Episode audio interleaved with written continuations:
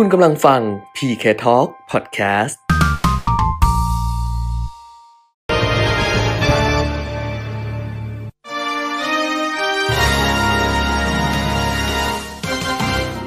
รายการเงินทองต้องรู้ โดยขวัญชนกวุฒิกุลและปิยมิตรยอดเมือง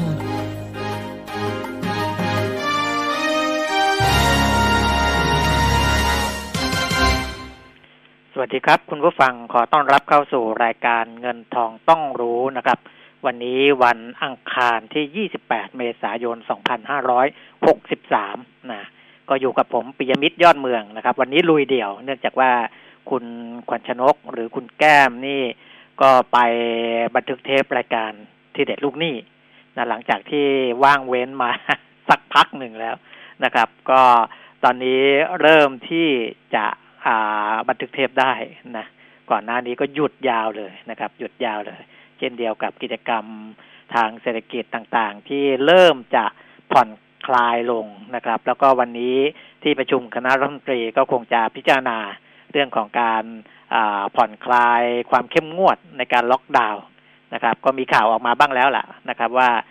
จะผ่อนอะไรบ้างอะไรบ้าง เดี๋ยวก็เราก็ติดตามกันดูอีกทีหนึ่งนะครับ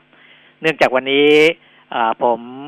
จัดคนเดียวนะ ก็คงจะมีเวลาที่จะขยายความในเรื่องต่างๆ เยอะหน่อยนะครับ แล้วก็ช่วงที่สองของวันนี้นักวิเคราะห์ที่จะมาพูดคุยกับเรานะคุณวิกิตธิระวรรณรัตน์นะครับ จากบริษัทหลักทรัพย์บัวหลวงสำหรับผู้ฟังที่ต้องการฝากคำถามไว้นะ ตอนนี้ก็มีค้างอยู่พอสมควรแล้วนะครับ แต่ก็ยังส่งเข้ามาได้อีก ก็ถ้าเป็น Line แอดก็คือ Line แอด PK Talk นะเป็นเป็นเป็น Line Official นะครับ ก็ยังส่งเข้ามาได้เพิ่มเติมนะ ก็จะไล่ทยอยตอบไปนะครับ ส่วนถ้าเป็นโทรศัพท์ที่จะฝากให้เจ้าหน้าที่เขาช่วยรับก็ 0 2 3 1 1 6 0 5 1 นะครับ ก็ฝากเข้าไปได้นะครับ อะนี่ก็เป็น ช่วงเปิดหัวนะสำหรับรายการวันนี้นะครับ มาดูจากข้อมูลของโควิด -19 ก่อนนะโคโรนาไวรัสสายพันธุ์ใหม่หรือว่าโควิด -19 ตอนนี้มีตัวเลขที่มีนัยยะสำคัญ หลังจากที่ผมได้เกริ่นไว้เมื่อวานนี้นะครับว่าพอ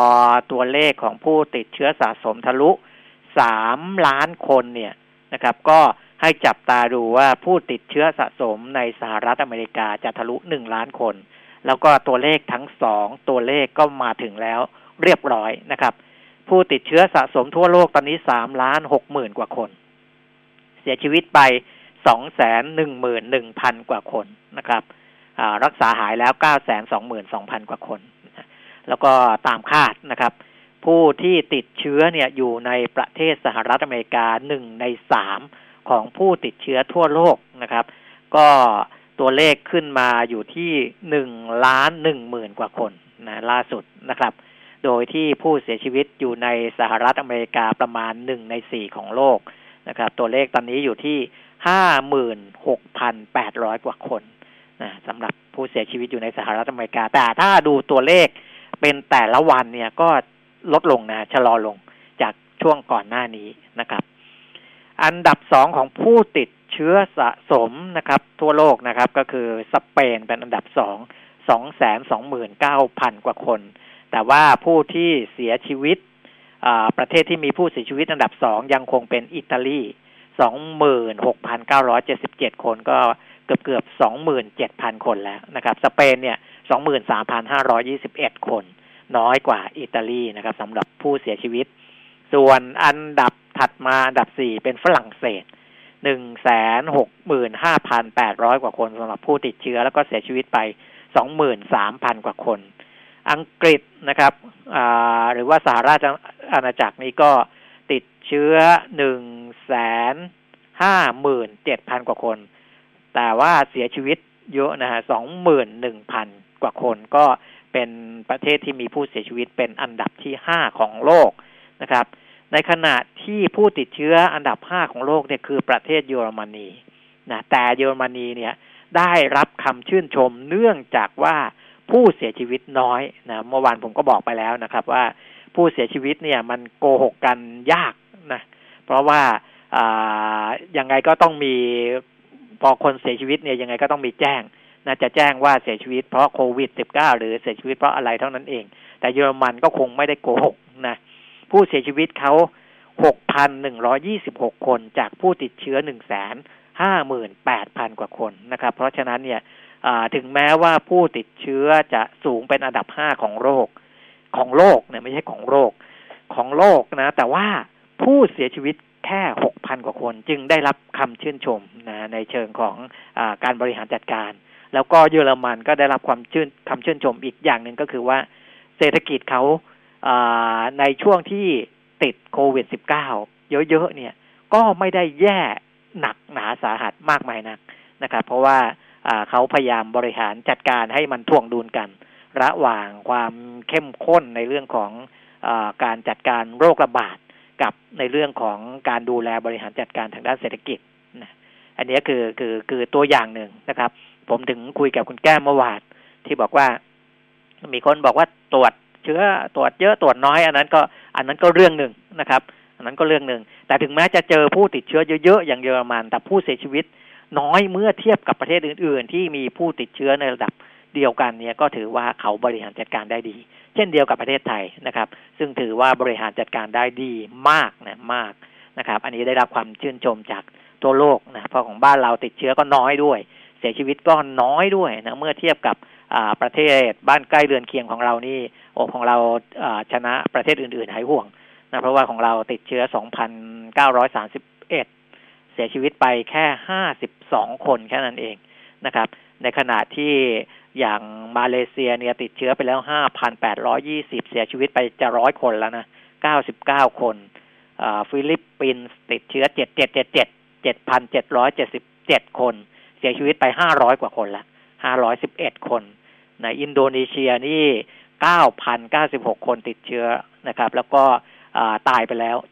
765 คนอย่างนี้เป็นต้นนะของเขาอของประเทศอื่น ๆ เนี่ยไปไปไกลกว่าเราเยอะนะครับ เกาหลีใต้ก็ยังพบผู้ที่ติดเชื้อและเสียชีวิตเพิ่มขึ้นบ้างนิดหน่อยนะ ของเขาถือว่าคุมได้แล้วเหมือนกันนะครับ ติดเชื้ออยู่หมื่นเจ็ดร้อยห้าสิบสองคนเสียชีวิตไปสองร้อยสี่สิบสี่คนนะก็ยัง ถือว่าไม่ได้ปลอดเชื้อทั้งหมดนะครับพูดถึงในระดับโลกด้วย แล้วก็ระดับประเทศไทยด้วยนะแต่ว่าผมสนับสนุนให้ปลดล็อกดาวน์บางส่วนนะครับ บางส่วนนะไม่ไม่ใช่ปลดทั้งหมดเนี่ยเพราะว่าเราได้เห็นสัญญาณแล้วว่าการควบคุมโรคเนี่ยดีขึ้นนะครับ แล้วก็เศรษฐกิจก็แย่ลงตามลำดับนะ คือถ้าไม่ผ่อนคลายบ้างเนี่ยมันก็จะแย่หนักนะครับแล้วก็หลายๆเรื่องนะครับ ที่เนื่องจากว่าโควิด -19 เนี่ยเป็นเรื่องใหม่ที่เราไม่เคยเจอมาก่อน ในช่วงแรก ๆ การรับมืออาจจะไม่ค่อยดีนักนะครับ ไม่ว่าจะเป็นภาครัฐ ภาคเอกชน ภาคประชาชน ความรู้ความเข้าใจประสบการณ์ที่มันไม่เคยมีเนี่ย มันทำให้ต้องเรียนรู้นะครับ แต่ถึงตอนนี้ เนื่องจากว่าการแพร่ระบาดมันกระจายเร็วนะค่อนข้างเร็ว ผมให้ตัวเลขไปแล้วที่เคยบอกว่าในหนึ่งเดือนสองเดือนเนี่ยนะเติบโตขึ้นมาอย่างรวดเร็วมากนะครับ ก็ทุกคนทำงานอย่างหนักนะเตรียมความพร้อมทุกเรื่องนะครับ ไม่ว่าจะเป็นภาครัฐนะส่วนกลางส่วนท้องถิ่น ภาคเอกชนรายใหญ่ SME ปรับตัว ภาคประชาชน จากคนที่ไม่เคยติดตามข้อมูลข่าวสารก็เริ่มมาติดตามมากขึ้น คนที่ติดตามอยู่แล้ว เขาก็มีความรู้มีความพร้อมที่จะป้องกันตัวเองนะครับ เพราะฉะนั้นในองค์คาพยพทั้งสามส่วน ภาครัฐ ภาคเอกชน ภาคประชาชน ตอนนี้ถามว่าเมื่อเทียบกับเดือนที่แล้ว เรามีความพร้อมมากขึ้นเยอะนะครับ อันนี้เรากำลังพูดถึงว่าเมื่อปลดล็อกดาวน์แล้วทำไมผมถึงไม่ค่อยมีความกังวลมากนักนะครับ ว่า มันจะมีปัญหาหนักขึ้นซ้ำเติมหนักขึ้นนะครับ เพราะว่าตอนนี้ผมมองเรื่องเศรษฐกิจมากกว่า เนื่องจากว่าในด้านของการเตรียมความพร้อม เรื่องของการรับมือโรคระบาด มันพร้อมในระดับหนึ่งแล้วล่ะนะครับ ทั้งรัฐเอกชนประชาชน ความพร้อมด้านที่สองคือบุคลากรที่เข้าไปเกี่ยวข้องโดยตรงนะครับ ไม่ว่าจะเป็นบุคลากรที่เกี่ยวข้องกับการรักษาโดยตรงก็คือหมอนั่นแหละ พยาบาล หรือว่าส่วนสนับสนุนต่างๆนะครับอสมหรืออะไรต่างๆ เนี่ย ของเรามีความพร้อมค่อนข้างมากแล้วนะทั่วประเทศสองอุปกรณ์นะครับ อุปกรณ์ทางการแพทย์ อุปกรณ์ในการป้องกันนะอุปกรณ์ทางการแพทย์เนี่ย ที่ผ่านมาเราจะกังวลมากว่าบุคลากรทางการแพทย์ที่เข้าไปรักษาอาจจะไปติดเชื้อจากผู้ป่วยได้ ตอนนี้ก็โอ้โหสนับสนุนกันไปมากมายก่ายกองนะครับ ไม่ว่าจะเป็นอุปกรณ์ หน้ากากอนามัย N95 Face Shield ชุด PPE อะไรต่ออะไร ถุงมงถุงมืออะไรเนี่ย ตอนนี้เข้าไปกันค่อนข้างที่จะพร้อมในระดับหนึ่งแล้วนะครับ อุปกรณ์ป้องกันตนเองของประชาชนนะพวกหน้ากากอนามัยหน้ากากผ้า แอลกอฮอล์ล้างมือเจลล้างมือนะครับ ก่อนหน้านี้ขาดแคลนมาก ราคาสูง ตอนนี้หาซื้อได้ทั่วไปนะครับ ผมเข้าไปเซเว่นเนี่ย นะมีทั้งแอลกอฮอล์ล้างมือ มีทั้งหน้ากากผ้ามีอะไรต่ออะไรเยอะแยะมากมาย แล้วแอลกอฮอล์เจ็ดสิบเปอร์เซ็นเนี่ยนะครับ ต้องบอกเลยนะว่าผมไปดูในที่เขาขายในในในเว็บออนไลน์ที่เป็นเจ้าดังๆอะนะเขายังมีประกาศขายแอลกอฮอล์เจ็ดสิบเปอร์เซ็นในราคาลิตรละสองร้อยห้าสิบบาทอยู่เลย งงมากนะฮะเพราะว่า ในเซเว่นอีเลฟเว่นที่อยู่ใกล้ ๆ บ้านเราเนี่ยนะเดินไปตรงไหนก็เจอเนี่ย มีแอลกอฮอล์ลิตรละหกสิบบาทนะครับห้าลิตรสามร้อยบาท ยี่ห้อเคนัสนะ K N A S เนี่ยเคนัสนะ ไม่ต้องไปซื้อลิตรละสองร้อยห้าสิบาทจากออนไลน์นะครับ ไปเลยเซเว่นนะอ่าตอนนี้มีขนาดห้าลิตรสามร้อยบาท ก็คือตกลิตรละหกสิบาท เดี๋ยวเขาจะมีลิตรละ มีมีขนาดหนึ่งลิตรเข้ามาขายต่อไปนะครับ ตอนนี้เขากำลังเตรียมอยู่นะครับ เพราะฉะนั้นจะไปซื้อของแพงทำไมไม่เข้าใจนะเพราะว่าที่ประกาศบนออนไลน์เนี่ยเขาบอกว่าลิตรละสองร้อยห้าสิบบาทเนี่ยขายไปแล้วแปดหมื่นกว่าลิตรแปดหมื่นกว่าขวดแปดหมื่นกว่าแกลลอน โอ้งงมากนะฮะงงมากเลยนะพอมีของถูกให้ใช้ก็ไม่ใช้ ยังไปซื้อของแพงกันอยู่ อันนี้ก็เป็นเรื่องงงสำหรับผมมากนะที่ไม่ค่อยเข้าใจเรื่องอะไรแบบนี้นะครับ ก็อะลองดูนะใครอยากได้แอลกอฮอล์ทำไมถึงเป็นเจ็ดสิบเปอร์เซ็นก็มีคนสงสัยอีกนะครับ คือแอลกอฮอล์เจ็ดสิบเปอร์เซ็นเนี่ยกับแอลกอฮอล์ที่มันเก้าสิบห้าเปอร์เซ็นสมมุตินะ ถ้าไปเทียบกันว่าการละเหยเนี่ยเจ็ดสิบเปอร์เซ็นจะละเหยช้านะครับ เวลาเราเอามาทำความสะอาดมือเนี่ย เราต้องการให้มันระเหยช้าหน่อย คือไม่ใช่ทาปุ๊บระเหยไปเลย อันนี้มันฆ่าเชื้อไม่ได้นะครับ และสองก็คือส่วนผสมที่มันเป็นน้ำมันจะมีส่วนเข้าไปในในเรื่องของทำปฏิกิริยากับจุลินทรีย์กับอะไรพวกนี้นะครับ เพื่อฆ่าเชื้อแบคทีเรียฆ่าเชื้อไวรัสอะไรต่างๆ เพราะฉะนั้นส่วนผสมที่มันเหมาะสมนะทั้งเรื่องของการระเหย และทั้งเรื่องส่วนผสมของน้ำก็จะอยู่ที่ประมาณเจ็ดสิบเปอร์เซ็นต์ หรือบวกบวกขึ้นไปนะเจ็ดสิบเจ็ดสิบสองเจ็ดสิบห้าเปอร์เซ็นอะไรก็แล้วแต่ มันก็จะอยู่ในระดับนี้ที่เขาใช้การล้างมือนะก็มาพอพูดอพอโพสอะไรไปบางทีผมโพสใน Facebook ที่คุณผู้ฟังอาจจะไม่เห็น เพราะผมไม่ได้เปิดให้สาธารณะนะครับ ผมรับเฉพาะเพื่อนที่รู้จักกันแค่นั้นเองที่อยู่ใน Facebook ของผมนะก็จะมีคนสงสัยถามนู่นถามนี่มาแล้วก็จะตอบไปนะหาข้อมูลมาตอบไปประมาณนี้นะครับ แต่ที่งงก็คือว่าอย่าไปซื้อของแพงนะ ให้ให้ไปดูว่า เพราะตอนนี้ทุกอย่างมันถูกลงหมดแล้ว แต่คนที่เขายังขายแพงอยู่ เพราะว่าเขาสต็อกของเดิมไว้มันต้นทุนเขามาสูง ซึ่งอันนั้นช่วยไม่ได้นะครับ คุณไปกักตุนไว้เองนะ เราจะไปช่วยเขาทำไม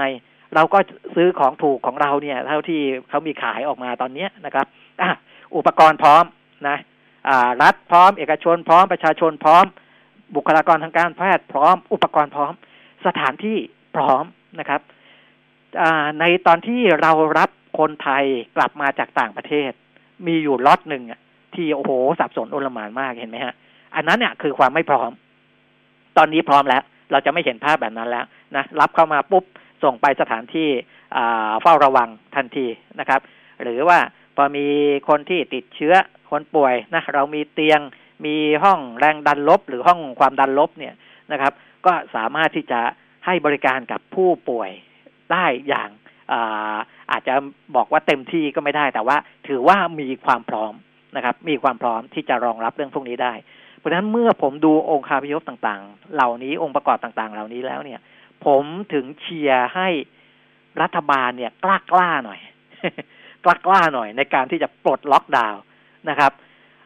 คือถ้ามันจะมีผู้ที่ติดเชื้อสะสมเพิ่มขึ้นมาบ้างนะ จากเลขตัวเดียวกลับมาเป็นเลขสองตัว ผมก็ไม่ได้คิดว่ามันน่าเกลียดอะไรนะครับ เพราะว่ามันก็เป็นไปได้นะแต่ว่าแลกกับการที่เราเปิดให้ประชาชนทั่วไปได้ทำมาหากินได้บ้างนะ ไม่รู้สึกอึดอัดมาก อุดทุกประตูปิดทุกทางทำอะไรไม่ได้เนี่ยมันไม่ใช่นะ กับภาวะอย่างนี้มันไม่ใช่ ถ้าไปดูข่าวทั่วโลกก็จะเห็นว่าทุกประเทศ ไม่ว่าจะมีผู้ติดเชื้อมากติดเชื้อน้อยตายมากตายน้อย ตอนนี้เข้าสู่การปลดล็อกดาวน์กันหมดนะครับปลดยังไงอะไรยังไงก็อันนั้นออยู่ที่การบริหารของแต่ละทีมของรัฐบาลของแต่ละประเทศแล้ว แต่ว่าการที่จะต่ออายุพรกฉุกเฉินออกไปอีกหนึ่งเดือนอันนี้ไม่มีปัญหานะครับ เพราะว่าประเทศเราก็ยังไม่ได้ปลอดเชื้อ โลกก็ยังไม่ได้ปลอดเชื้อ เพราะฉะนั้นมันต้องมีกฎหมายพิเศษ ที่ดูแลตรงนี้อยู่นะจะให้ไปปลดกฎหมายแล้วก็ไปใช้กฎหมายปกติธรรมดาดูแลเนี่ยแล้วก็ไปปลดล็อกดาวน์ทยอยปลดปลดล็อกดาวน์ด้วยเนี่ย มันคงไม่ได้นะครับ เพราะว่าพอทยอยปลดล็อกดาวน์แล้ว มันอาจจะมีพฤติกรรมอะไรแปลกๆเกิดขึ้นในสังคม อันนั้นจำเป็นต้องมีกฎหมายพิเศษเข้ามาดูแลนะอันนี้เข้าใจได้นะครับ เข้าใจได้ เพราะฉะนั้นมาทิศทางของเรื่องของโควิด -19 มันก็จะไปอย่างเนี้ยนะครับ มีพรกฉุกเฉินดูแลอยู่อีกหนึ่งเดือน การเดินทางจากต่างประเทศยังเข้ามาไม่สะดวกแน่ๆอีกหนึ่งเดือนนะครับ พฤษภาพฤษภาคมนะครับ ส่วนในประเทศภาคส่วนไหนที่เริ่มที่จะคลายตัวนะทำมาหากินกันได้ เดี๋ยวเขาจะปลดละนะปลดล็อกทยอยปลดล็อกให้ทำมาหากินกันไปนะครับเศรษฐกิจมันก็จะขับเคลื่อนได้บ้างนะครับ อันนี้ก็จะเห็นการเคลื่อนตัวไปในลักษณะนี้สำหรับเรื่องของโควิด -19 นะอ้าวจบในหนึ่งเรื่องนะครับ ส่วนเรื่องของข้อมูลไปดูข้อมูลกันต่อเลยดีกว่านะครับข้อมูลก็เริ่มจากเรื่องของตลาดหุ้นก่อน ตลาดหุ้นในฝั่งของยุโรปเมื่อวานนี้บวกกันมาค่อนข้างดีเลยนะครับ ไม่ว่าจะเป็นเยอรมนี ตลาดหุ้นของเขาดัชนีดัคนะ ขึ้นไปสามร้อยยี่สิบสามจุดเก้าจุดสามจุดหนึ่งสามเปอร์เซ็นตนะครับ อิตาลีก็บวกไปสามเปอร์เซ็นตนะสองประเทศนี้อย่างที่บอกว่ามีผู้ติดเชื้อโควิดสิบเก้าค่อนข้างสูง แม้แต่ฝรั่งเศสเอง ดัชนีหุ้นก็บวกไปสองจุดห้าเปอร์เซ็นตนะครับ ก็บวกมากันหมดนะครับ ของอังกฤษฟุตซี่บวกไปหนึ่งจุดหกเปอร์เซ็นต ฝั่งนิวยอร์กนะครับดัชนีอุตสาหกรรมดาวโจนส์บวกไป 1.5เปอร์เซ็นต์358 จุด S&P 500 บวก 1.5เปอร์เซ็นต์41 จุดนะครับ NASDAQ 100 บวก 0.6เปอร์เซ็นต์แต่ว่าถ้า NASDAQ Composite ซึ่งมีจำนวนหุ้นที่เข้ามาคำนวณมากกว่านี้บวกไป 1.1เปอร์เซ็นต์นะครับ ก็ได้ปรับตัวได้ก็เพิ่มขึ้นได้ทั่วทั้งโลกนะครับ แต่พอมาถึงฝั่งเอเชียเช้าวันนี้อาจจะไม่ได้เป็นทิศทางเดียวกับฝั่งยุโรปอเมริกานะครับ ก็มีความกังวลบางเรื่องอยู่ รวมทั้งเรื่องของราคาน้ำมันที่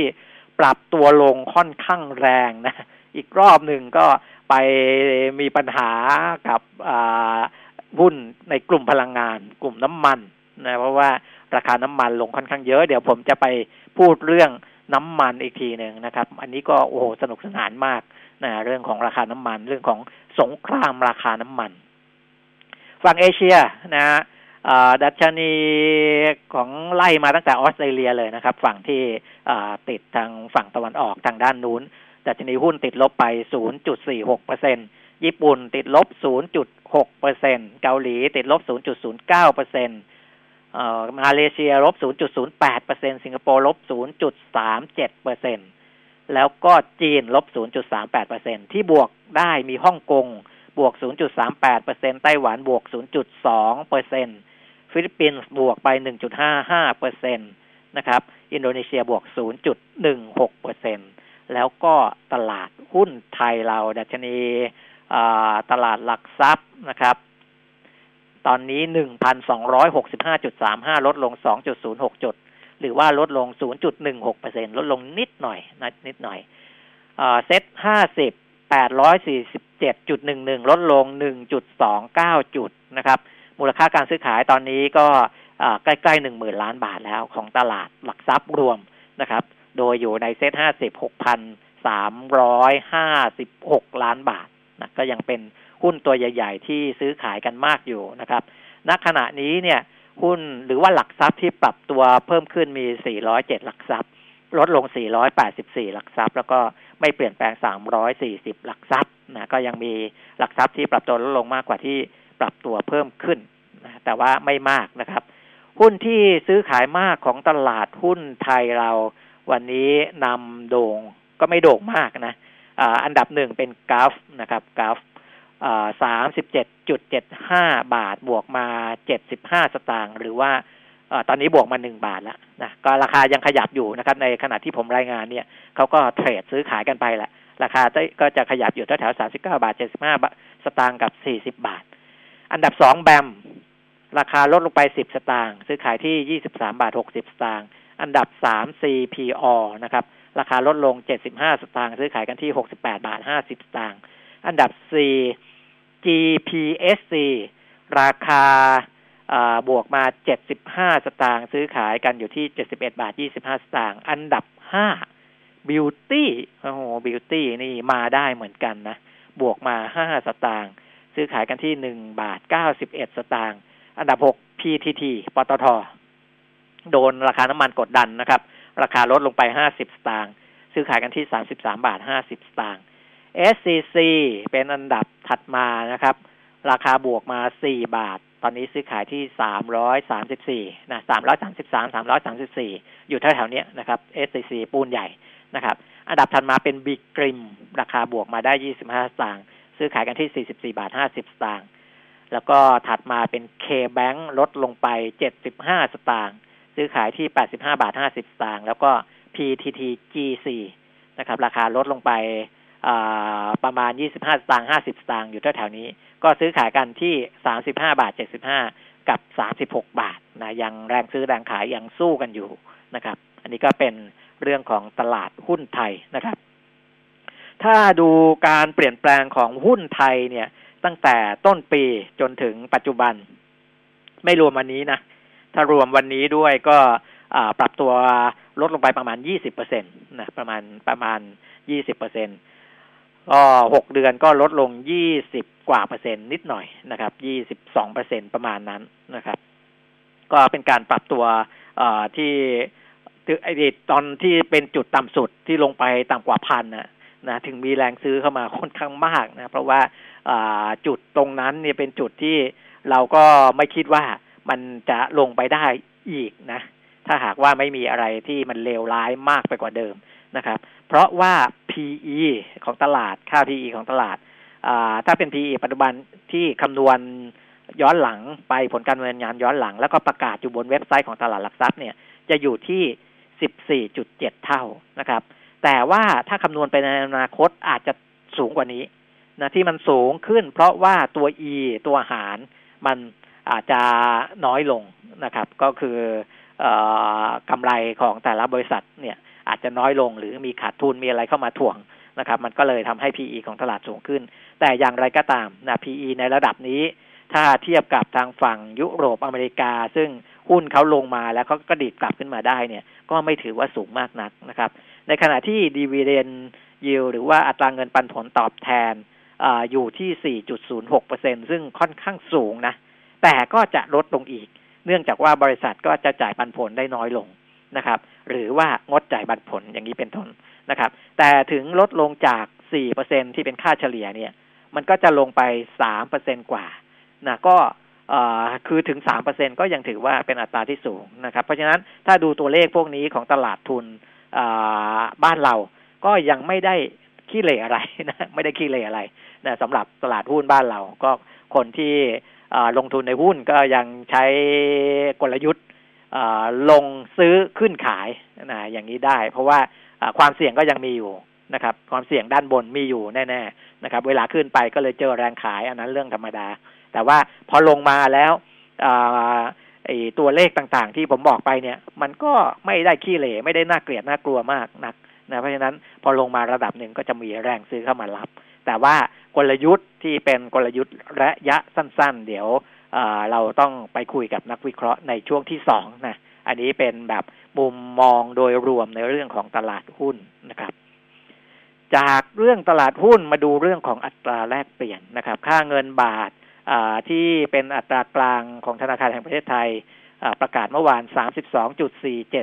32.4740 บาทต่อดอลลาร์สหรัฐนะครับ เช้าวันนี้ 32.485 ประมาณนี้นะก็อ่อนลงมาอีกนิดหนึ่ง นะครับ32.485บาทต่อดอลลาร์สหรัฐ ถ้าดูเรื่องของค่าเงินย้อนหลังไปเนี่ยนะครับเราจะเห็นได้ว่าปลายปี 2562 ปลายปีที่แล้วเนี่ยค่าเงินแข็งมากนะ ถึงขนาดหลุด 30 บาทต่อดอลลาร์สหรัฐต่อหนึ่งดอลลาร์นะ ลงไปที่ 29.7 บาทต่อดอลลาร์สหรัฐ ตอนนี้ 32.48 32.49 เนี่ยนะครับ ก็อ่อนลงไปจากตอนนั้นประมาณสักเกือบเกือบสิบเปอร์เซ็น9.4เปอร์เซ็นแต่ถ้าเราคิดว่าตอนที่อ่อนลงไป เราเคยอ่อนลงไป33บสาบาทต่อดอลลาร์นะครับ ตอนนั้นเนี่ยถือว่าอ่อนไปจากปลายปีที่แล้ว11เอ็ดเปอร์เซ็นตนะ ก็คิดตัวเลขกลมๆ ก็คือว่าตอนเนี้ยเงินบาทอ่อนลงนะ เมื่อเทียบกับดอลลาร์สหรัฐประมาณ10เปอร์เซ็นเมื่อเทียบกับปลายปีที่แล้ว ซึ่งตรงนี้ควรจะเป็นผลดีกับการส่งออกและการท่องเที่ยวของบ้านเรา นะครับ เพราะว่าก่อนหน้านี้เราก็ได้คุยกันไปแล้วว่าส่งออกเราเนี่ยจะดีมากขึ้นถ้าค่าเงินมันไม่แข็งมากเกินไป ท่องเที่ยวก็จะดีมากขึ้นถ้าค่าเงินไม่ไม่แข็งมากเกินไป แต่บังเอิญว่า พอค่าเงินมันอ่อนลงมาเราดันมาเจอโควิด -19 นะมันก็เลยมาถ่วงนะแต่ว่าถ้าพ้นโควิดไปแล้ว ค่าเงินเรายังอยู่ในระดับประมาณนี้ ผมว่าก็น่าจะยังเป็นผลดีกับการส่งออกและการท่องเที่ยวนะครับ นี่เป็นเรื่องของค่าเงินนะครับ อีกหนึ่งเรื่องนะครับ ไปถึงเรื่องของราคาทองคำนะราคาทองคำวันนี้ที่เป็นราคาสปอตหนึ่งพันหกร้อยเก้าสิบหกเหรียญสหรัฐต่อออนนะครับ ก็ ถ้าเป็นราคาของบ้านเราดูนิดหนึ่งนะที่ประกาศโดยสมาคมผู้ค้าทองคำเนี่ยอทองคำเก้าสิบหกจุดห้าเปอร์เซ็นทองคำแท่งนะครับสองหมื่นห้าพันเก้าร้อยกับสองหมื่นหกพันหนึ่งร้อยบาทต่อทองคำหนึ่งบาทนะครับ ก็อันนี้ไม่ต้องพูดซื้อขายนะเพราะว่าร้านทองเวลาซื้อก็คือต้องซื้อในราคาต่ำขายในราคาที่ที่เป็นที่เป็นราคาสูงกว่านะครับเขาก็ต้องมีส่วนต่าง ตรงนั้นนะสองหมื่นห้าพันเก้าร้อยสองหมื่นหกพันหนึ่งร้อยนะครับ ราคาทองคำนี่ถ้าดูย้อนหลังไปเราจะเห็นว่าก็ขึ้นมาเยอะอยู่นะครับถ้าเทียบกับตอนที่มันมีการช็อกอยู่ช่วงหนึ่งนะปีนี้ก็คือเดือนมีนาคม วันที่ 16 มีนาคมตอนนั้น ราคาทองคำอันนี้พูดถึงราคา spot ของโลกนะครับ หล่นลงไปถึง 1,451 เหรียญสหรัฐต่อออนนะครับ ตอนนี้พัน เจ็ดร้อยโดยประมาณนะครับ ก็ขึ้นมาสิบเจ็ดเปอร์เซ็นกว่านะก็จะเห็นว่าคนที่ลงทุนในทองคำปีนี้ก็สามารถที่จะยิ้มได้นะครับ ไปถึงอีกตัวหนึ่งนะตัวนี้สำคัญเลยนะครับ เพราะว่ามีผลกับตลาดหุ้นทั่วทุนทั่วโลกวันนี้ด้วย แล้วก็ทำให้ประธานาธิบดีโดนัลด์ทรัมป์เนี่ยหัวเสียมากนะครับ นอกจากหัวเสียเรื่องโคโรนาไวรัส เรื่องของโควิด -19 ซึ่ง เขาก็คุมได้ไม่ค่อยดีจนไปอารวาสกับ WHO นะ WHO นะครับ ก็ไปอารวาสโน่นนี่นั่นนะ ไม่จ่ายเงินบ้างอะไรบ้างก็โดยพยายามกลบเกลื่อนว่าตัวเองบริหารจัดการได้ไม่ดีพอนะครับ อันนี้ก็หัวเสียกับราคาน้ำมันอีกแล้วนะครับ เพราะว่าซาอุเปิดสงครามราคาน้ำมันไม่หยุดหย่อนนะก็เลยทำให้ราคาหล่นลงไป West Texas เนี่ย หล่นลงมาอยู่ที่สิบเหรียญสหรัฐต่อออนซ์อีกแล้วนะครับ Brent เนี่ยเนื่องจากว่าจะอยู่ไกลจากสหรัฐนิดหนึ่งแล้วก็ผลกระทบจากเรื่องของคลังน้ำมันเรื่องของหลุมขุดเจาะในสหรัฐอะไรต่ออะไรต่าง ๆ เนี่ยจะน้อยกว่านะครับ ก็ยังประคองตัวได้แถวๆสิบเก้าเหรียญสหรัฐต่อบาร์เรลนะครับ แต่ว่า West Texas นี่หนักเลยนะครับ หนักเลยนะแล้วก็ราคา คือทั้งราคาล่วงหน้าทั้งราคา spot อะก็ก็ก็ดำดิ่งไปตามๆกันราคาล่วงหน้าเนี่ยถ้าถึงวันที่จะต้องต้องต้องวันส่งมอบหรือว่าวันสุดท้ายของสัญญาซื้อขายนี่ผมว่าก็มีหล่นอีกรอบหนึ่งนะเพราะว่าคลังน้ำมันในสหรัฐนี่ไม่มีที่จะเก็บแล้วนะครับ ไม่มีที่จะเก็บไม่รู้จะเอาไปไว้ที่ไหนนะครับ ดูใบก็อยู่แถวแถวยี่สิบเหรียญสหรัฐต่อบาร์เรลนะครับ ลดลงไปนะเมื่อคืนนี้ที่มีการโวยวายกันเนี่ย เพราะว่าราคาน้ำมันอ่อนลงเนี่ย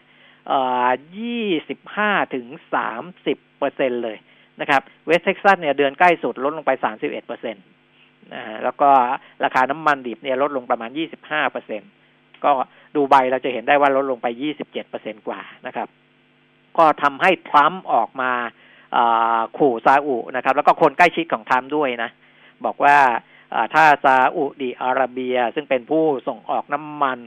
รายใหญ่ของโลกยังคงเล่นสงครามราคาน้ำมันแบบนี้เนี่ยซาอุจะต้องชดใช้กับความเสียหายที่เกิดขึ้นกับตลาดน้ำมันของโลกนะ โดยเฉพาะเขาก็พูดถึงอุตสาหกรรมน้ำมันของสหรัฐเองนะซึ่งตอนนี้ทำท่าจะพังแหล่ไม่พังแหล่นะนี้ โอ้แย่เลยนะแย่เลย เจอเจอสงครามราคาน้ำมันอย่างนี้นะครับ แต่ว่าจริง ๆ ซาอุกับสหรัฐเนี่ยเขาเป็นพันธมิตรที่ดีต่อกันอยู่นะ เพราะว่าสหรัฐมีหน้าที่ต้องปกป้องซาอุดีอาระเบียเขาก็มีข้อตกลงกันอยู่นะปกป้องทำไม เพราะว่าซาอุเนี่ยมีศัตรูทั้งออิสราเอลอิหร่านนะอิหร่านเคยโจมตีโรงกลั่นน้ำมันของซาอุเมื่อเดือนกันยาปีหกสองอันนั้นก็หนักเลยนะครับ ก็เพราะฉะนั้นเนี่ยซาอุก็ได้รับการปกป้องจากพี่ใหญ่สหรัฐอเมริกาอยู่ นะสหรัฐเขาก็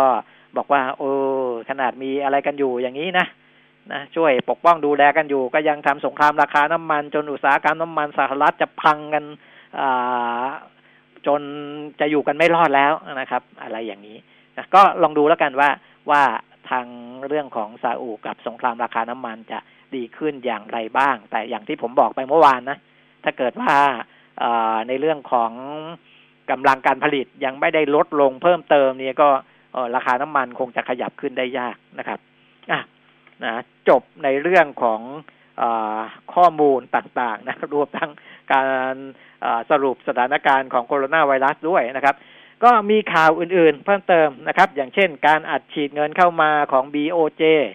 นะธนาคารกลางของญี่ปุ่นที่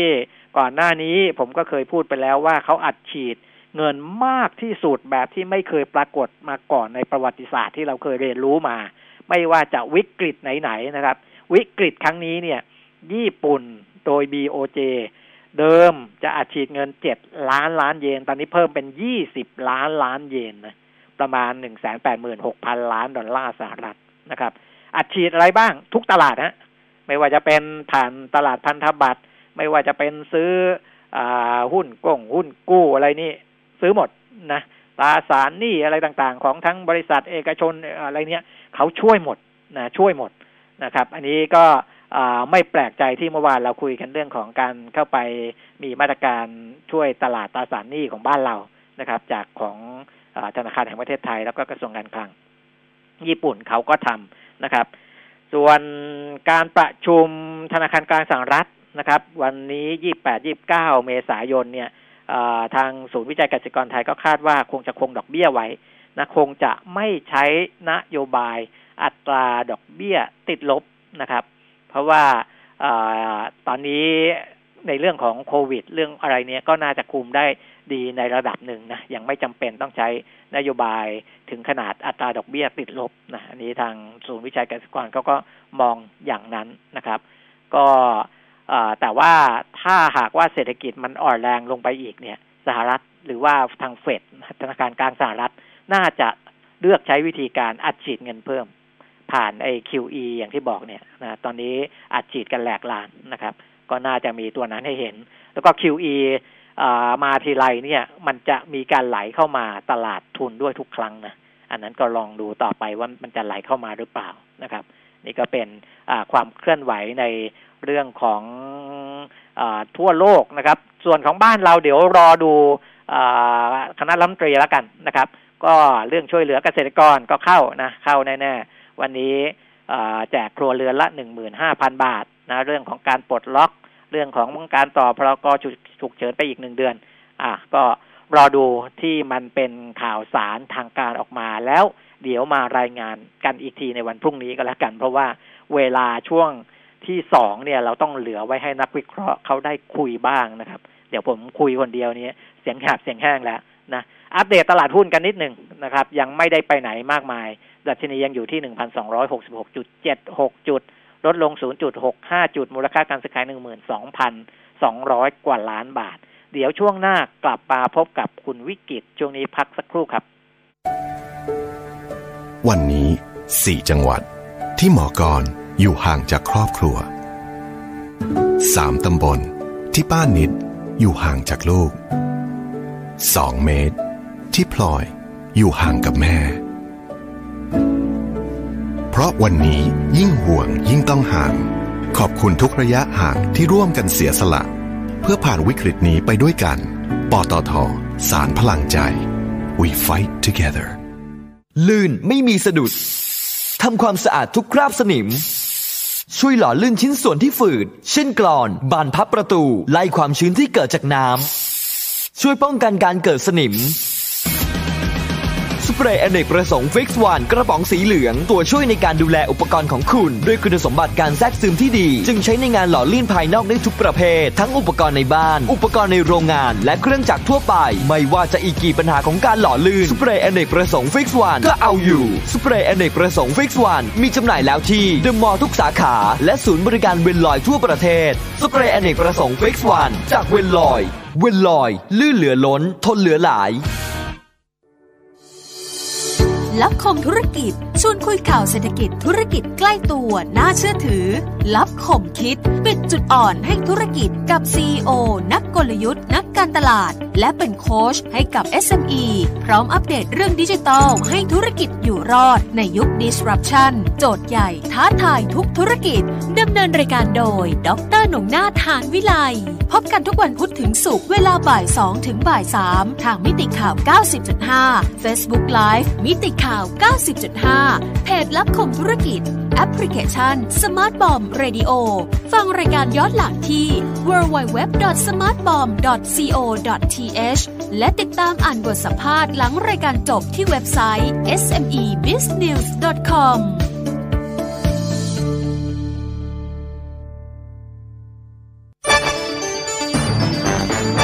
มิติข่าว 90.5 สะท้อนทุกเรียมมุมของความจริง สนับสนุนโดย น้ำมันเครื่องเวลลอย ลื่นเหลือล้น ทนเหลือหลาย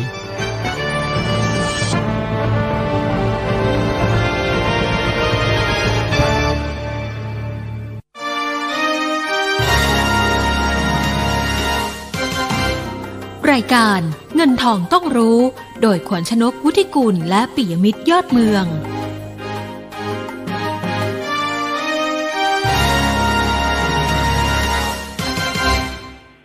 กลับมาพบกันในช่วงที่สองนะครับ เงินทองต้องรู้วันอังคารที่ 28 เมษายน 2563 นะครับวันนี้อยู่กับผมปิยมิตรยอดเมืองนะดำเนินรายการคนเดียว ก็ช่วงนี้จะมีคนที่เข้ามาช่วยพูดคุยนะครับ เพราะว่าเสียงผมก็เริ่มหายหายไปแล้วนะดูตลาดหุ้นกันก่อนนิดหนึ่งดัชนีราคาหุ้นนี่ตอนนี้ล่าสุดก็คืออมีสีเขียวๆให้เห็นนะครับ โดยอยู่ที่หนึ่งพันสองร้อยหกสิบเจ็ดจุดแปดห้าจุดเพิ่มมาศูนย์จุดสี่สี่จุดนะครับแล้วก็มูลค่าการซื้อขายก็อยู่ที่หนึ่งหมื่นสองพันแปดร้อยล้านบาทนะ ก่อนนี้คนคนที่จะมาช่วยคุยด้วยนะครับ เพื่อที่จะทำให้ผมใช้เสียงน้อยลงเข้ามาแล้วนะคุณวิกิตธิระวรรณรัตน์จากบริษัทหลักทรัพย์บัวหลวงนะครับ ก็เดี๋ยวเราไปคุยกับคุณวิกิตกันเลย สวัสดีครับ คุณวิกิตครับครับ ครับ สวัสดีครับ ครับคุณวิกิตครับตลาดหุ้นกับโคโรนาไวรัสหรือว่าโควิด -19 เนี่ย ตอนนี้คความสัมพันธ์มันควรจะเป็นไปในทิศทางไหนคุณวิกิจครับ ก็ก่อนหน้านี้ทำหุ้นตกมาแล้วนะครับหลังจากนี้ไปก็คือน่าจะเป็นก่อนหน้านี้จะเป็น stage ของการซื้อเขาเรียกว่าเป็น leg แรกนะครับ จากพันจุดขึ้นมาเนี่ย leg นั้นนะครับ น่าจะใกล้สิ้นสุดละเข้า leg ที่สองเนี่ยนะครับ ผมก็คิดว่าคนจะเริ่มมองในเรื่องของพวกการ reopening ได้นะครับ ก็จะมาดูว่าหุ้นอะไรบ้างที่มันจะได้ประโยชน์จากในเรื่องของการคลายตัวมาตรการล็อกดาวน์แบบมีแบบมีมาตรการรองรับนะครับ แล้วก็ leg ที่สามหรือเฟสถัดไปเนี่ย คงจะต้องมาดูกันว่าในการ recovery เนี่ยนะมันจะทำได้ดีและเร็วแค่ไหน หลังจากที่มีการทยอยคลายในเรื่องของการล็อกดาวน์แล้วนะครับ เพราะฉะนั้นเนี่ยผมคิดว่านะจุดจุดเนี้ยนะครับ ในเรื่องของตัวสถานการณ์ไอ้โรคระบาดที่มันเกิดขึ้นกับไอ้ผลกระทบที่มันเกิดขึ้นไปแล้วเนี่ย เราอยู่ในช่วงของการดูว่าการกลับมาเปิดศักยภาพ ของกิจการอีกครั้งหนึ่งเนี่ย มันจะทำให้ไอ้ตัวทุกอย่างเนี่ยมันฟื้นหรือว่ามันดีขึ้นมากน้อยแค่ไหน เป็นเฟสที่ต้องเฝ้าดูละนะในในความเห็นของคุณวิกฤตครับ ในความเห็นของคุณวิกฤตเองเนี่ย คิดว่ามันจะฟื้นเร็วกว่าที่เคยคาดคาดกันไว้ก่อนหน้าไหมฮะใช่ใช่ผมเอียงเอียงไปทางบวกบวกหน่อยนะครับ คิดว่าในเรื่องของตัวเลขอย่างที่เราเห็นกันเนี่ยอย่างยกตัวอย่างโฮมโปรนี่ที่ออกมาเนี่ยกำไรแต่มาที่หนึ่งเนี่ยนะเราเห็นแล้วว่ามันมีผลกระทบมาตั้งแต่ประมาณสักกุมภาแล้ว นะครับ แล้วก็มีนาเนี่ยอาจจะหนักหน่อยเมษาเนี่ยคงจะปิดไปทั้งเดือนนะครับแต่ปรากฏว่าอย่างไอตัวของมีนากุมภานะรวมไปถึงมกราเนี่ยไอตัวงบที่ประกาศออกมา มันก็ไม่ได้แย่มากอย่างที่ที่คาดการณ์กันส่วนใหญ่นะครับกำไรประมาณสักพันสองร้อยเจ็ดสิบเนี่ยผมถือว่าดีกว่าที่ตลาดคาดด้วยซ้าไปนะครับอย่างตัวดีแท็เองก็เหมือนกันนะกำไรมาสักประมาณพันห้านี่ก็ถือว่าดีกว่าที่เราประมาณการ นะครับ ซึ่งในก่อนหน้านี้เรากังวลกันว่าจะมีการลดค่าใช้จ่าย มีการลดโปรรวมไปถึงในเรื่องของไอ้ตัวการเกิดหนี้ที่ไม่สามารถชำระได้สำหรับค่าบริการในตัวดีแท็นะครับ เหมือนกันกับกลุ่มธนาคารนะครับกำไรออกมาเนี่ยปรากฏว่า NPL ก็ไม่ได้พุ่งขึ้นนะหลังจากตัวเลขถึงสิ้นสุดเดือนมีนา อันตัวนี้อาจจะเป็นสัญญาณที่ที่ที่เริ่มดูดีนะครับ แม้ว่าเมษาทั้งเดือนมันจะหายไปบ้าง แต่ว่า ไอ้ความกังวลเกี่ยวกับไอ้เศรษฐกิจในประเทศที่มันชะลอตัว ถ้าดูจากไอ้ตัวงบการเงินของหลาย ๆ บริษัทที่ประกาศออกมาแล้วเนี่ย เราอาจจะพอมีความหวังนะครับ อาจจะพอมีความหวังอาจจะไม่ถึงขั้นว่าสิ้นหวังเหมือนกับในช่วงก่อนหน้าที่มันเริ่มมีการระบาดเดือนมีนาแล้วก็มานำมาสู่การปิดเดือนทั้งเดือนเนี่ยเมษาจากนี้ไปเนี่ยนะครับ ผมคิดว่าเข้าสู่เดือนพฤษภาคนก็จะโฟกัสกันกับในเรื่องของตัวเลขผู้ติดเชื้อทั่วโลกที่น่าจะเริ่มพีคจริง ๆ ตรงนี้ต้องให้เครดิตกับมอร์แกนนะครับ แล้วก็ทีมวิจัยของเราว่า ในภาพเดือนเมษาเนี่ยเรามองมาก่อนหน้านี้ตั้งแต่ต้นอยู่แล้วว่ามันจะเป็นช่วงที่พีคของการระบาดของโรคนะครับ ส่วนในตัวของเฟสสองเฟสสามจะตามมาเนี่ยผมเชื่อว่ามันอาจจะไม่ได้รุนแรงเท่ากับเฟสแรก เพราะว่าตอนเนี้ยหลายฝ่ายหลายคนเองก็มีความตระหนักกันถึงในเรื่องของตัวเขาเรียกว่าความปลอดภัยนะครับ เรื่องของสุขละสุขอนามัยที่ถูกสุขลักษณะอะไรต่างๆเพราะฉะนั้นผมก็เชื่อว่าการที่มันจะกลับมาอีกระลอกหนึ่งเนี่ย นั่นก็อาจจะดูแล้วน่าจะไม่ได้แรงเท่ากับไอตัวละเฟสแรกละลอกแรกที่เกิดขึ้นอันนี้ก็ไม่รู้นะแต่ผมเอียงเอียงไปทางบวกหน่อยแล้วกัน แล้วก็อิงจากไอตัวของตัวเลขต่างๆ ที่ออกมาจากไอตัวงบ แล้วก็เอาลุกนะครับหรือแนวโน้มกำไรในไตรมาสที่สองที่หลายคนนี่ก็รู้กันอยู่แล้วว่าน่าจะติดลบเยอะนะแต่ว่าไอการติดลบในที่นี้เนี่ย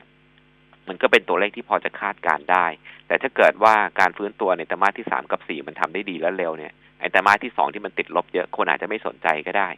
คุณก็อาจจะไม่จำเป็นต้องลงมาทำจุดต่ำสุดใหม่ แล้วก็อาจจะมีการรีคอเวอรี่ที่ที่เร็วขึ้นกว่าที่ประมาณการกันก็เป็นได้ เพราะฉะนั้นก็รอดูแล้วกันนะครับ ผมคิดว่าด้วยสถานการณ์แบบนี้หลายคนอาจจะกังวลกันกับแรงขายที่อาจจะเกิดขึ้นอีกครั้งหนึ่งหลังจากที่ตลาดมีการแลลี่ขึ้นมาแล้วนะครับ ผมก็ยอมรับนะครับว่าการแรลลี่ขึ้นมาในรอบนี้เนี่ยโอกาสที่ตลาดจะมีการพักตัวลงบ้างก็เป็นเรื่องปกตินะครับ อาจจะพักตัว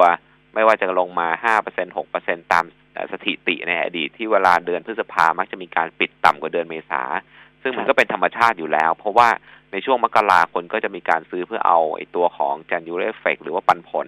นะครับที่จะเกิดขึ้นแล้วก็พอ XD ผ่านเมษาพฤษภาไปก็ไม่มี XD คำละนั่นก็ไม่จำเป็นจะต้องถือหุ้นต่อสองก็คือ พอประกาศงบจบเรียบร้อยนี่ก็ไม่รู้จะซื้อเพื่ออะไรละนะเราก็จะไปต้องเราจำเป็นจะต้องไปรอลุ้นแต่มาที่สองซึ่งตรงนั้นเนี่ยมันจะเป็นไอตัวของเอฟเฟกที่เข้ามาเต็มที่กับในเรื่องของตัวผลประกอบการเพียงแต่ว่าพอมันจบแต่ว่าที่หนึ่งก็จบไปมันก็ไม่มีประเด็นอะไรที่ที่จะถือหุ้นต่อ เพราะฉะนั้นการเซลล์อินเมย์มีความเป็นไปได้ไหมมี แต่อาจจะยังไม่จำเป็นต้องต้องกังวลหรือว่าวิตกกังวลกันเยอะมากเกินไปนัก ค่อยๆดูไป ผมเชื่อว่าตลาดมันยังสามารถที่จะหมุนได้หรือว่าโรเตทได้นะครับ ภาพคล่องรอบนี้ในตลาดหุ้นต้องบอกว่ามาจากนักลงทุนในประเทศค่อนข้างเยอะ เยอะมากกว่าปกติด้วยนะครับ ไม่ว่าจะเป็นการเปิดบัญชีใหม่นะปริมาณการซื้อขายที่ไม่ลดลงเลยนะครับ แม้ว่าจะมีสถานการณ์การระบาดของโรค แล้วก็ยังเห็นได้ชัดว่าไอ้ตัวกำไรแต่มาที่หนึ่งอย่างในกลุ่มพวกโบรกเกอร์เนี่ยที่ออกมาอย่างกิมเองเนี่ย ถือว่าดีนะครับ ดีกว่าที่ไรตลาดมองกันด้วยซ้ำไปที่ร้อยสาสิบกว่าล้านเนี่ยนะมันก็เป็นตัวหนึ่งแหละนะครับ สภาพคล่องในประเทศที่มันสนับสนุนยกตัวอย่างง่ายๆ มีคนเปิดบัญชีใหม่เข้ามาสักหมื่นคน เอาเงินมาคนละห้าแสนหมื่นคนละห้าแสนล้านหนึ่งเอาเข้ามาในตลาดหุ้นเนี่ยเท่ากับว่ามีเงินหมุนกันแล้วเนี่ยประมาณเกือบหมื่นล้านบาทหมื่นล้านบาทเป็นอย่างต่ำในช่วงหลายเดือนที่ผ่านมา แล้วยังมีกำไร 20% on top นะมันจะกลายเป็นสภาพคล่องที่มันหมุนอยู่ไปมาอยู่ในตลาดตรงนี้แหละนะครับอันนี้สิ่งหนึ่งที่ผมมองเป็นตรกกะของตลาดโดยธรรมชาติอยู่แล้วว่า มันมี liquidity ที่ดิเวนอยู่จากนักลงทุนในประเทศแบบนี้มันก็จะจะช่วยจำกัดนะไอตัวของการปรับฐานในรอบหน้าได้ในได้ในระดับหนึ่ง นะครับ แต่เพียงแต่ว่าในเรื่องของไอตัวหมุนกลุ่มรอบเนี่ย อาจจะต้องทำการบ้านมากขึ้น มันไม่ง่ายเหมือนรอบแรกละเลขแรกนะที่เราซื้ออะไรก็ขึ้นกันหมด แต่เลขเนี่ยควรจะต้องมาดูกันแล้วว่าอะไรบ้างที่เอ่อมันเข้าตีมของการลงทุนนะครับ ผมคิดว่ารอบนี้เฟ้นหาหุ้นมามีอยู่สิบตัวที่คิดว่าน่าจะสร้างผลตอบแทนได้ดีกว่าตลาดในระยะสั้นนะซึ่งวันนี้ออกรายงานไปแล้วนะครับ อ่าอ่าตีเอาที่เข้าตีมเลย คุณวิกิตมีอะไรบ้าง คงจะไม่ได้ลงรายละเอียดทั้งหมดนะครับ เพราะว่าไอ้ตัวรายงานฉบับนี้ก็เพิ่งจะออกไปนะ เราก็คงจะต้องเก็บเอาไว้ก่อนอในตัวของหุ้นที่ผมคิดว่ามันน่าจะน่าจะเด่นสุดเลยนะครับ ก็คงจะดูหนึ่งมันเข้าตีมด้วยกำไรออกมาดีด้วย อย่างวันนี้โฮมโปรนี่ชัดเจนนะครับอาการ reopening เนี่ยมันมันตรงตัวอยู่แล้วนะครับ ในเรื่องของกำไรที่ดีกว่าคาดด้วย อันนี้ก็ตรงตัว BTS อันนี้จริง ๆ ก็เข้าธีมนะครับเพียงแต่ว่าในเรื่องของไอ้ตัว ridership หลายคนอาจจะไม่ได้คาดหวังกันว่า จะกลับเข้ามาเร็วแต่อย่างน้อยผมก็เชื่อว่ามันก็มีการเปิดศักยภาพ แล้ววันนี้จะมีการเซ็นสัญญาตัวอู่ตะเภาด้วย BTS BA STECON จะคาบเกี่ยวกันในเรื่องของตัวโอกาสที่จะได้งานนะครับ ที่เพิ่มขึ้นนะอันนี้ก็จะเป็นหุ้นตัวหนึ่งแหละที่ผมมองว่ามันมันตรงจุดแล้วมันก็อยู่ในธีมของการ reopening หรือว่าการคลายล็อกดาวน์ในรอบนี้เป็นการยกตัวอย่างแล้วกันนะครับ อันนี้ก็จะเป็นหุ้นที่คิดว่าวันนี้น่าจะดูแล้วสะสมได้ย่อลงมา อาจจะเป็นจังหวะในการเก็บหุ้นพวกนี้ได้นะครับสำคัญ ผมพิจารณาด้วยว่าราคาหุ้นเนี่ยนะมันมีโอกาสที่จะเปิดช่องในการทำกำไรได้หรือไม่นะครับ ไม่ใช่ว่าเราไปไล่หุ้นที่อยู่ข้างบนอยู่แล้ว แต่หุ้นพวกนี้ดูแล้วว่า downside อยู่ตรงไหน upside อยู่ตรงไหน คือเราดู risk แล้วก็ reward เป็นเป็นตัวที่กำหนดกลยุทธ์อยู่แล้วสม่ำเสมอนะฮะ เพราะฉะนั้นในหุ้นที่คัดขึ้นมารอบนี้ผมค่อนข้างที่จะไว้ใจได้แล้วกันนะครับ ว่ามันมีความเสี่ยงด้านล่างที่จำกัดนะถ้ามีกำไรขึ้นมาได้สักรอบหนึ่งเนี่ยสิบสิบห้าเปอร์เซ็นผมว่ามันก็เป็น timing ที่ดีที่ ที่จะ realize กำไรในหุ้นพวกนี้ชุดพวกนี้ได้นะครับ นี่ก็เป็นการยกตัวอย่าง paper ในวันนี้แล้วกันได้ ก็นอกนั้นเดี๋ยวไปตอบผ่านคำถามของคุณผู้ฟังแล้วกันเพราะมีคำถามค้างอยู่นะครับค้างไว้ตั้งแต่เมื่อวานแล้วนะเคแบงกับทิสโก้อันไหนน่าสนใจกว่ากัน ถ้าอยากจะสะสมหุ้นในกลุ่มสถาบันการเงินนะครับเคแบงกับทิสโก้ ไม่ค่อยอยากจะให้สะสมในช่วงนี้เลยนะครับไปรอสะสมช่วงเดือนหน้าแล้วกันครับในกลุ่มสถาบันการเงินรอบนี้มันชัดเจนแล้วอะว่าเป็นกลุ่มที่ตลาดไม่เลือกและไม่เล่นนะครับ ต่อให้งบดีหุ้นก็ไม่มานะครับ ปันผลก็เริ่มไม่ฟรีนะครับ เป็นไปได้เนี่ยไปรอเดือนหน้าฮะแล้วค่อยดูว่าจะซื้อหุ้นในกลุ่มสถาบันการเงินช่วงไหนดีได้นะครับท่านต่อมาถาม MTC น่าลงทุนไหม MTC ก็ถ้าดูจากรูปแบบราคาในระยะสั้นเนี่ย อย่างน้อยภายในช่วงสั้น ๆ น่าจะขึ้นดีกว่าตลาดหรือแข็งกว่าตลาดนะครับเป็นตอบทางเทคนิคเนี่ยห้าสิบาทเป็นแนวต้านที่น่าจะมีโอกาสขึ้นไปทดสอบ หรือว่าจุดสูงสุดเดิมที่ทำเอาไว้เด่นทำเอาไว้ได้ในรอบเนี้ยน่าจะได้เห็นนะครับนั่นก็ถ้าเรามองกันในตัว MTC ก็ต้องยอมรับมันนะครับว่าในช่วงที่ผ่านมาเนี่ย ในตัวราคาที่มัน rebound ขึ้นมาก็ค่อนข้างเยอะ นะ upside จากตรงนี้สมมติซื้อ 46 ไปขาย 50 มันก็อาจจะไม่ได้เยอะเท่ากับตอน 30 มา 45 ละนะเราก็จำกัดหรือว่าเราก็วาง trailing stop เอาไว้หน่อยละกัน ถ้าเกิดหลุด 45 ก็วางเป็น stop loss ไปนะครับ ข้างบนล็อกกำไรก็ใกล้ๆกับ high เดิมแถว 50 บาทนะครับอ่าอีกท่านหนึ่งถามว่าครูราคาเต็มมูลค่าหรืออยังครูหุ้นตัวเนี้ย แต่มูลค่าทีไรมันก็ก็ขึ้นได้นะครับ ผมว่าเรามาดูในในเชิงของกลยุทธ์นิดนึง แล้วกันว่าระยะสั้นเนี่ยมันสามารถจะทำผลตอบแทนได้ดีกว่าตลาดไหมแต่ผมมองในส่วนตัวคิดว่าไม่น่าจะทำได้ดีกว่าตลาดนะครับ ชัดเจนแล้วฮะว่าในเรื่องของตัวดีแท็เนี่ยกำไรออกมาแม้ว่าจะดีนะ แต่หุ้นก็ไม่ได้ตอบสนองนะครับ เอาเป็นว่าราคามันอาจจะขึ้นมารอรับแล้วก็ได้ กลุ่ม telco เนี่ยผมว่าต้องระวังทั้งกลุ่มเลยนะครับ รอบนี้กำไรออกมา แล้วดีไม่ดีไม่รู้แต่ราคาหุ้นอาจจะไม่ได้เล่นขึ้นได้ดีกว่าตลาด นะครับสาเหตุหลักเนี่ยเพราะว่าอย่างที่เรียนไปครับว่าไอตัวของกำไรที่ออกมาดี แต่ว่าคนเริ่มกังวลกันในเรื่องของตัวพวกเอ่อ bad debt นะหรือว่าไอตัวหนี้ที่มันอาจจะต้องมีการตั้งเผื่อเอาไว้ในกรณีที่ลูกหนี้ไม่ได้สามารถจะคนใช้บริการไม่สามารถชำระนี้ได้ตามปกติพูดง่ายๆแล้วก็การลดโปรอะไรลงพวกนี้มันก็จะเกิดขึ้นนะครับ เอาเป็นว่าถ้าจะเลือกทูผมมองหาหุ้นกลุ่มอื่นที่น่าสนใจกว่า น่าจะดีกว่าละกันนะครับ ก็ แต่ถ้าจะเก่งกำไรนะรักจะในการเทรดดิ้งตรงนี้เนี่ยก็สามบาทยี่สิบแปดเล่นขึ้นไปเนี่ยแนวต้านสามบาทสี่สิบนะครับก็พอมีส่วนต่างบ้างถึงสามบาทห้าสิบนะแต่ว่าวางไอ้ตัวของ stop loss ไปหน่อย ถ้าเกิดว่ามันหลุดตรงแนวรับสำคัญ เส้นค่าเฉลี่ยเคลื่อนที่นะแถวประมาณสักยี่สิบสามเอ่อยี่สิบสามบาทยี่สิบสามสามบาทยี่สิบลงมาเนี่ยนะตรงนั้นจะเป็นเส้นค่าเฉลี่ยเคลื่อนที่ประมาณสักยี่ห้าวันแล้วก็สิบวัน ถ้าหลุดก็อาจจะต้องระวังนะครับทุกทุก อีกท่านหนึ่งถาม PTT ปตทแนวโน้ม แนวรับแนวต้านเป็นอย่างไร อ่าโอเค ชัดเจนนะ ถ้าเป็นแนวรับแนวต้านก็แนวรับสามสิบสามบาทนะครับ แนวต้านนะก็เอ่อขึ้นมาตรงสามสามสิบหกจุดห้าตรงนี้เป็นแนวต้านระยะสั้นของปตท ถามว่าน่าลงทุนระยะยาวไหมผมว่ารอได้นะครับขอต่อราคานิดนึงอยากซื้อในค่ะในในราคาที่ส่วนลดมากกว่านี้เพราะว่าราคาน้ำมันดิบลงมาขนาดนี้แล้วส่งตัวต่ำแบบนี้ผมว่าปตทควรจะลงได้อีกอีกอีกระดับหนึ่ง นะครับอีกท่านถาม KTB นะแต่นี้ก็เป็นสถาบันการเงินที่คุณวิกิตตอบแล้วนะครับ แต่เขาถามว่าจะซื้อรับปันผลดีไหม ราคาที่ควรซื้อเท่าไหร่ ราคาที่ควรซื้อเนี่ยนะครับ ถ้าเป็นไปได้ ผมอยากจะเห็นต่ำสิบสักครั้งหนึ่งนะครับ ตรงนั้นเนี่ยผลตอบแทนจากเงินปันผลจะบอกโอ้โหสูงมากเลยนะหกเปอร์เซ็นเจ็ดเปอร์เซ็นเลยแหละแต่อาจจะไม่ได้สูงมากขนาดนั้นก็ได้ถ้าเกิดกำไรมันแย่ลง แต่ณตอนนี้เอากำไรเท่านี้แล้วยังไม่ได้ปรับลงเนี่ยนะครับ ผลตอบแทนจากเงินปันผลยังถือว่าสูงอยู่ นะอยากจะซื้อต่ำสิบลงมาสำหรับตัวของกรุงไทยครับออีกท่านหนึ่งถามแนวรับแนวต้านของหุ้นสองตัวทัสโก้กับ KCE ทัสโก้แนวรับทัสโก้นะครับสิบเจ็ดบาทแปดสิบ